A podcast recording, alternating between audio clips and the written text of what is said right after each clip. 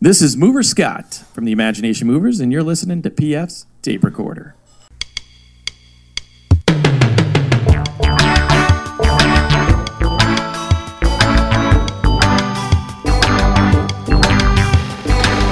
Hello there, I'm PF. This is my tape recorder. Coming up, Jim Norton discusses how being on a radio show can have a strange effect on your life. It's a soap opera. People are very involved in your life when they listen to it, you wind up confessing a lot more things than you intended. We'll hear more from Jim Norton in just a little bit. Mitt Romney is going to Skype us, and PF's tape recorder is going to go back in time. But first, as always, fake news.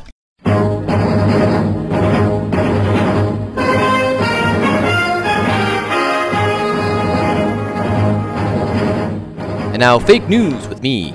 Rick Santorum has bowed out of the run for the GOP nomination for President of the United States. Santorum fought a gallant campaign against a much better funded Mitt Romney and says he would have left the race sooner, but that it was against his religious beliefs to withdraw. With Santorum out of the race, several conservative groups have said they will now embrace Mitt Romney, but not in a gay way. You know, just a little hug, a little side hug. Ozzie Guillen was suspended five games by the Miami Marlins, the team he manages, in advance of a news conference this week where he explained his explosive comments about Fidel Castro, words that have set off protest in the middle of the community where the Marlins have built their new stadium, and among the fans the team is trying to woo. I'm sorry that I hurt the community without any intention, Guillen said in Spanish, but I'm here to say I'm sorry. As a goodwill gesture, the Marlins are planning a Fidel Castro bobblehead voodoo doll night later this season. Three public school system employees, two teachers and one administrative assistant, are Maryland's big winners of the Mega Millions lottery and will split more than $105 million after taxes. Boy, the rich get richer, huh? Democratic strategist Hillary Rosen sparked a bipartisan firestorm when she said Ann Romney has actually never worked a day in her life. Rosen didn't back down later in interviews on CNN as she tried to explain that the issue isn't about stay at home moms versus mothers who work outside of the home. She said Republicans who are criticizing her are trying to, quote, change the subject, unquote, from Mitt Romney's record. Ann Romney was quickly defended by stay at home moms, stay at home dads, high profile Democrats, and all of her former nannies. A dog would be forbidden to ride in a driver's lap under a bill introduced in the Rhode Island General Assembly this week, the Providence Journal reports. If adopted nationwide, it would curtail GM's plans for the new doggy airbag system. A South Florida family of psychics accused of criminal fraud is arguing that its activities amount to spiritual healing and that it is protected by religious rights, the Sun Sentinel newspaper reports. The nine members of the Fort Lauderdale family of Roma, or Gypsies, were arrested in August on federal fraud conspiracy charges and accused of defrauding their clients of more than $40 million. Said one of the members of the group, We should have seen this coming. Facebook has purchased Instagram for $1 billion. The move puzzles experts as Instagram hasn't even turned a profit yet or had brought in revenue of any kind. It is rumored now that Facebook will acquire a guy selling corn on the cob from a van at an abandoned gas station. A bill that encourages classroom debate over evolution will become law in Tennessee despite a veto campaign mounted by scientists and civil libertarians who say it will reopen a decades old controversy over teaching creationism to the state's school children. The law follows similar legislation enacted last year that allows the teaching of gravity. North Korea's widely condemned rocket splintered into pieces over the Yellow Sea soon after takeoff on Friday, an embarrassing end to a launch that Pyongyang had infused with national pride during a week of high level political meetings and celebrations. The launch is part of a larger celebration of the birth of the country's founder, Kim Jong il. Kim Jong il's grandson, Kim Jong un, known to upper level Communist Party members as Kim Jong Skip, has lately claimed more titles in order to secure his power base. He is now president, prime minister, defense minister, and sole judge of North Korean Idol. And that's been fake news with me.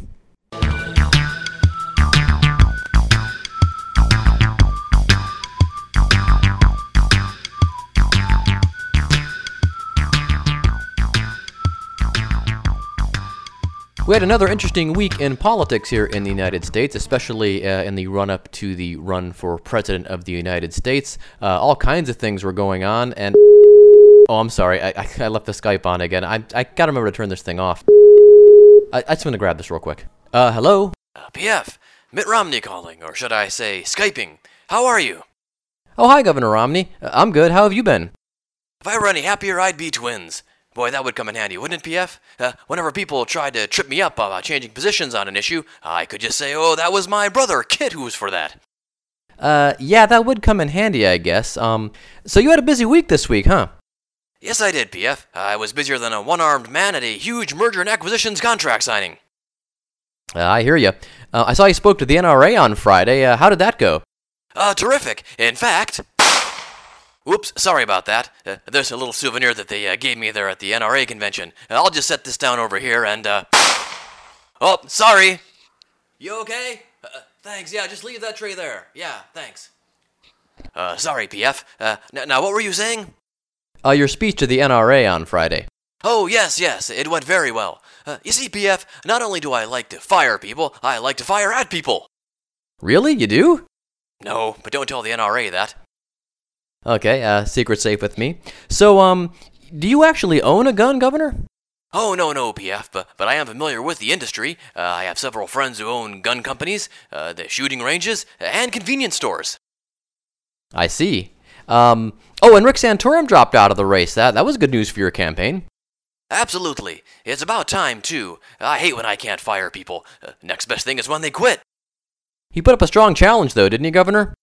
Yes, he did, PF, and I have no hard feelings towards Rick. He has some very strongly held beliefs that I plan to adopt. Well, as the situation calls for it, you know how it is. Yeah, yeah, I think we all do, Governor. Uh, so listen, this thing about your wife never having worked a day in her life, uh, that was something, huh? Even though she's raised five kids? A vicious attack by the Obama administration and the White House, PF. Uh, well, they actually condemned it. In fact, Hillary Rosen, uh, the Democratic strategist who said that, she has actually no connection to the White House. And uh, several high profile Democrats said she was simply wrong. And the president even said that there's no tougher job than being a mom. Well, that shows how little he knows about the private sector, PF. Uh, the toughest job in the world is being head of a private equity firm. Okay, Governor. Well, uh, good luck this fall. It, um, it sounds like you're going to need it. Uh, well, thanks, PF. Uh, I must be off.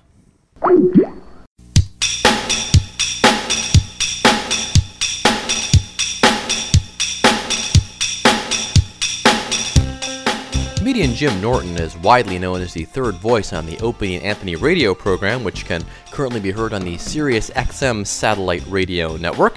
He's uh, been kind enough to join us here on PF Tape Recorder for today's big interview.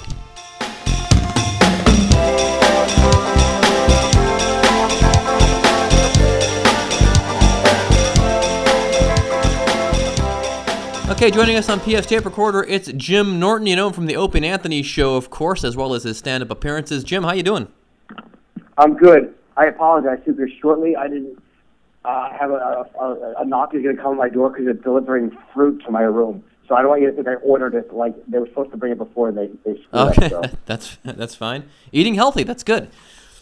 Yeah, I'm trying to because I'm doing Weight Watchers points like a fat chick, and uh, I, I still can't get rid of my neck. Like if I look at myself in a mirror uh, from the wrong angle, it's just I have like a pelican gullet, and it's really revolting.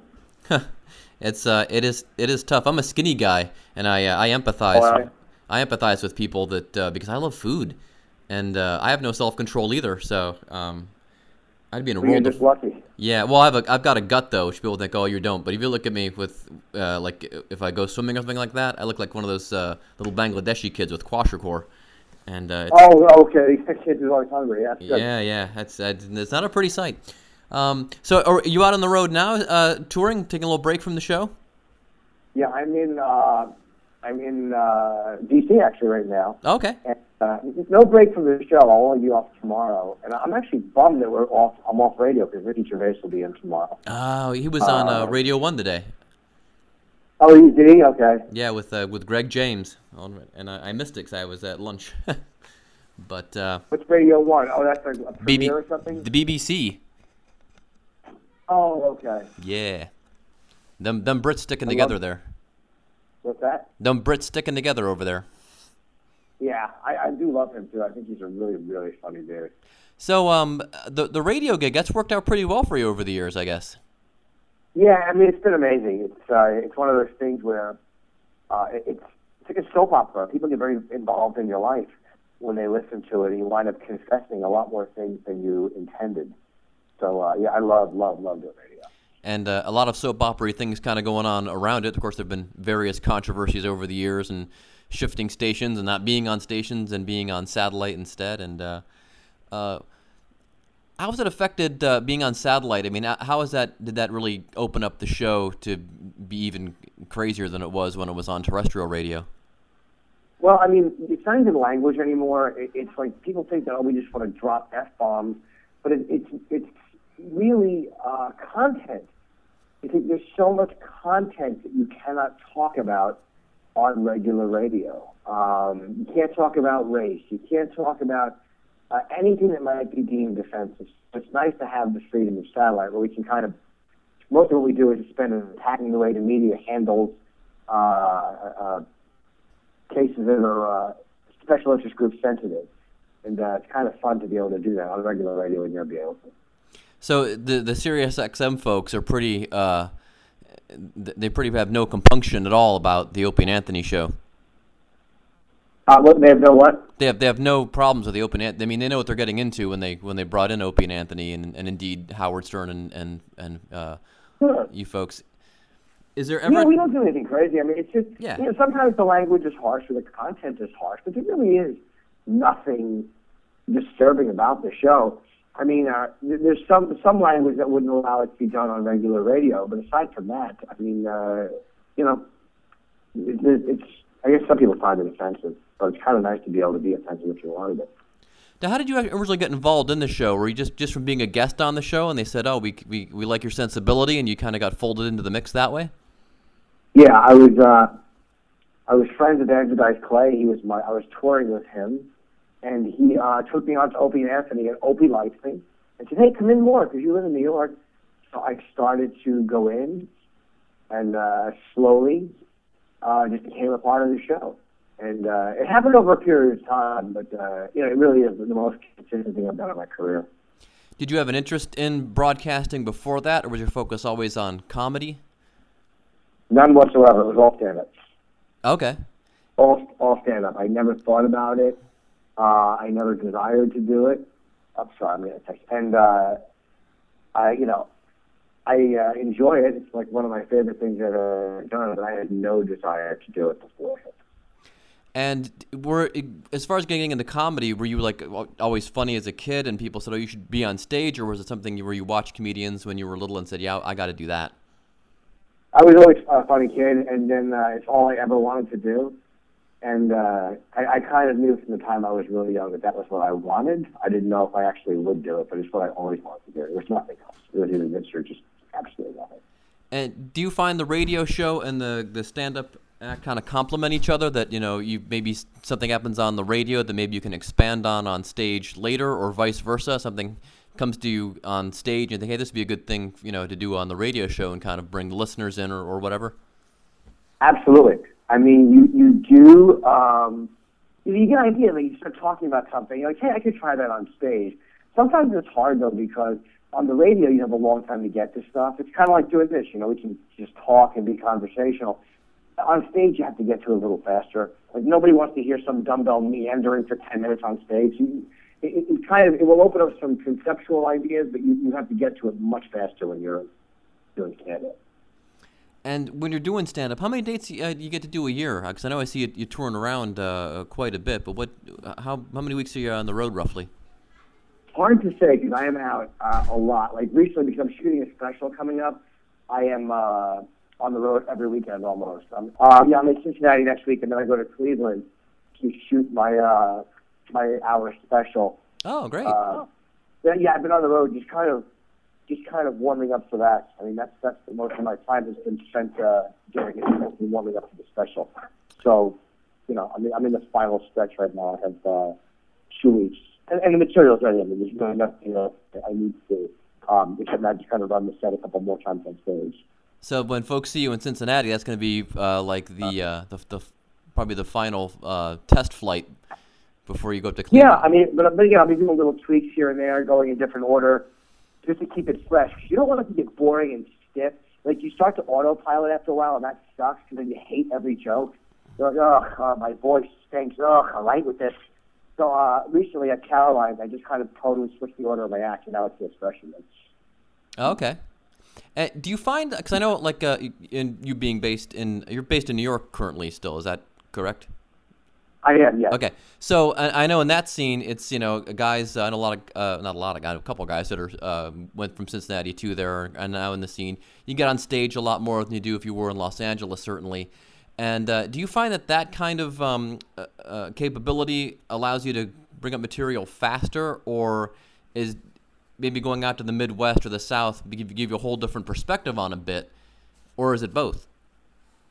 Well, I mean, I, I think that being from New York and going on stage there makes you funnier only because of the availability of stage time. There's so much, uh, so many clubs. In LA, they only have a couple of clubs. Um, in places like Cincinnati, there's only a couple of places to work out. Yep. So it's harder to get good when there's not nearly as many places to work out. Uh, the fact that you can go on so much in New York, once you're in, you can go on a lot, which is really nice. And do you find that when you take some material out of New York and take it to another part of the country, that maybe it does better than you expected, or maybe not as good as you expected, or do you kind of have a sense Both. now of doing this for so long? Okay. Uh, both answers. Sometimes it, a bit that I think is going to just shit the bed does really well, and uh, other times I'll think I have a home run and it just does nothing but bomb. Drops down in the infield. Yeah, oh god, so many times that happens, so many times. So uh, either either way, there's really no way to tell other than to try it. But I worked at Comedy Cellar in New York pretty often, and that's not the easiest room because there's a lot of distractions and noise and people walking through. So if you can do really well there, chances are the material's going to work on the place. So, what kind of things are you talking about on stage these days? Uh, you know, you always kind of have some uh, kind of some edgy perspectives, I guess, on uh, sort of current events and maybe some social uh, happenings of the day. Yeah, well, I, I talk about my own, um, obviously, dysfunctional relationship history and things like that. Um, of course, I've been talking about uh, this, this obsession with apologies that this dumb country has, and uh, the, the, the, people crying about privacy invasions in America has really been annoying me. This obsession with airport security, um, and yet we're a nosy culture. And of course, you know, Jerry Sandusky. Uh, how do you not make fun of Jerry Sandusky in Penn State? That's my favorite subject in 10 years. Almost writes itself. Yeah, I mean, you'd be kind of obligated it, kind of. yep.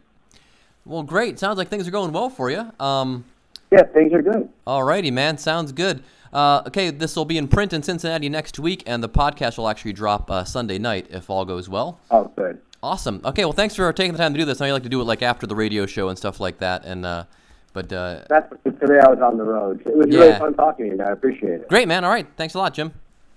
Okay, buddy. Take care. All right, bye bye.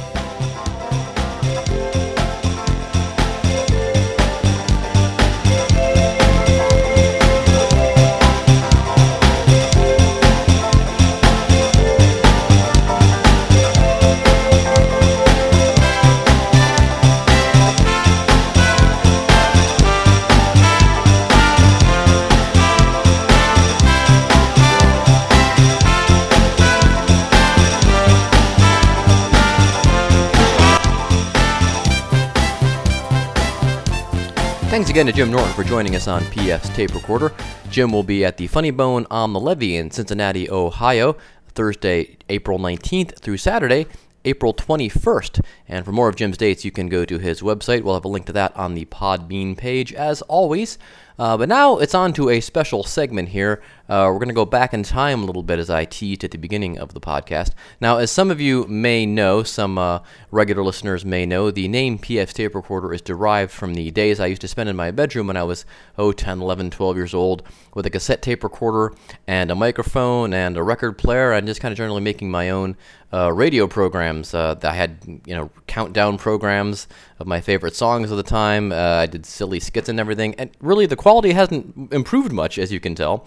But um, among the records I used to play, uh, you know, were were contemporary hits of the day, but also uh, some obscure stuff. And uh, one obscure thing that I used to really enjoy uh, was by a gentleman from Cleveland named Crash Coffin. Now.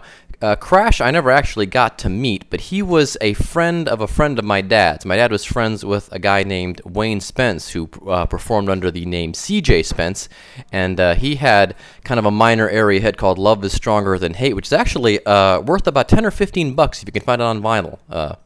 But uh, more on that in a second. Uh, Wayne was friends with a gentleman named Crash who had made this album in 1974, uh, self-titled, and it had a real a, a, a diverse collection of songs on it, and very reflective of Cleveland uh, for the early 1970s. And uh, didn't sound odd that it was you know all these styles mixed together. He made it sound very cohesive. You had everything from uh, a lot of blues rock. Uh, there was kind of some Pere Ubu esque kind of things on there. Pere Ubu and uh, Devo from Akron just starting out back then in the early 70s.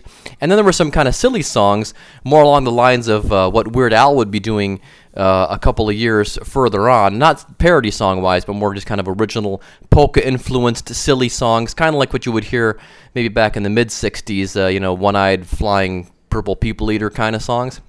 So uh, I enjoyed that album immensely, and I was just poking around on the internet, and lo and behold, I found out you can actually get Crash Coffin's original album. Now, there's two ways to get it. One way uh, I recommend, one way I do not.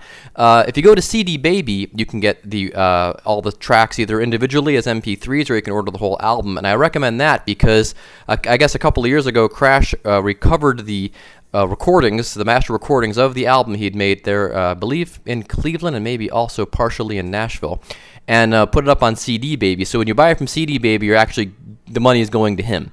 Uh, if you buy it from Amazon or anywhere else, apparently a, another record company just kind of scooped up the masters uh, somewhere back uh, a couple of years ago and just put out a bunch of CDs, which uh, Crash sees no money from. So if you're gonna uh, get any of these and investigate it, go to CD Baby and check it out. Um, I kind of went over the songs and uh, remembered the album, and it had been years since I've heard any of these songs, and it was uh, hard deciding what song to play. But uh, I had to go with probably my favorite. It's it's it's, it's pretty silly. It's uh, probably the silliest song on the record. Certainly not indicative of the other stuff that, that's on the record, but uh, it's it's very funny. Uh, it's very Cleveland. It's very 1970s. It's it's just a, a, great song, and it really actually still really holds up today. Uh, this song is called the Loony Polka. Enjoy. And the one, two, three, four.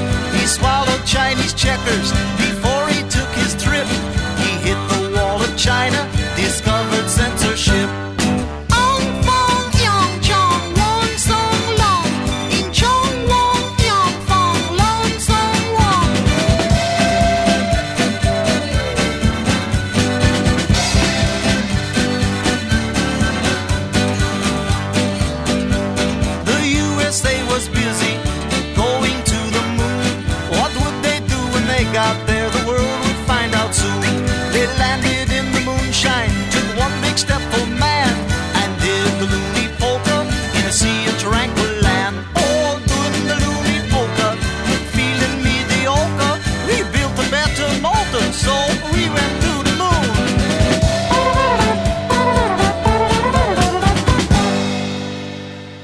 Looney Polka by Crash Coffin, circa 1974.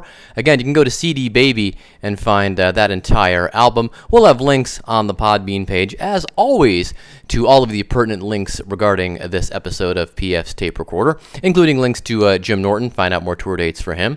And let me see, what other sorts of business we have to take care of? Uh, you can like us on Facebook, of course. Follow me on Twitter at PF66. Uh, PF Tape Recorder logo designed by Dan Coble. Follow him at Tiger Dactyl on Twitter. Uh, music for PF's tape recorder was composed by John Veropoulos with a little help from me, performed by John Veropoulos and Doug O'Connor with a little help from me, and produced by Doug O'Connor, by the way.